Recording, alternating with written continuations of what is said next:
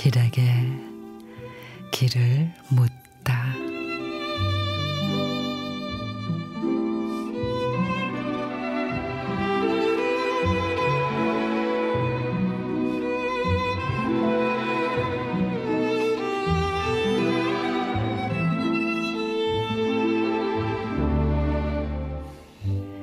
이제야 알았네.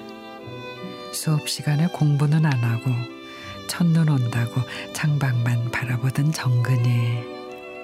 꼴찌가 좋다며 툭하면 수업 빼먹었던 민철이. 부모 몰래 오토바이 타다가 넘어져 여섯, 여섯 달을 꼬박 병원 신세지던 동준이. 부모 이혼하고 난 뒤에 학비조차 내지 못하던 순식이. 그 못난 것들이 겨우겨우 학교를 졸업하고 나면 말이야. 틈틈이 못난 스승을 찾아와 위로하고 간다는 것을.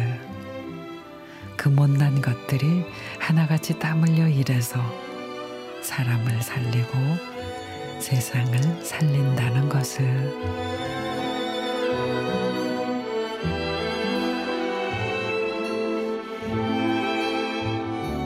세상을 움직이는 건 한 명의 위인이 아닌 띄지 않는 보통의 사람들입니다.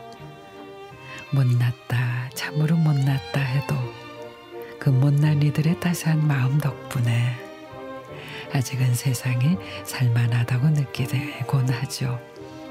그건 아마도 이해와 공감 때문일 겁니다. 오래도록 방황하고 많이 아파온 사람일수록 다른 이 아픔도 깊이 헤아릴 수 있으니까요.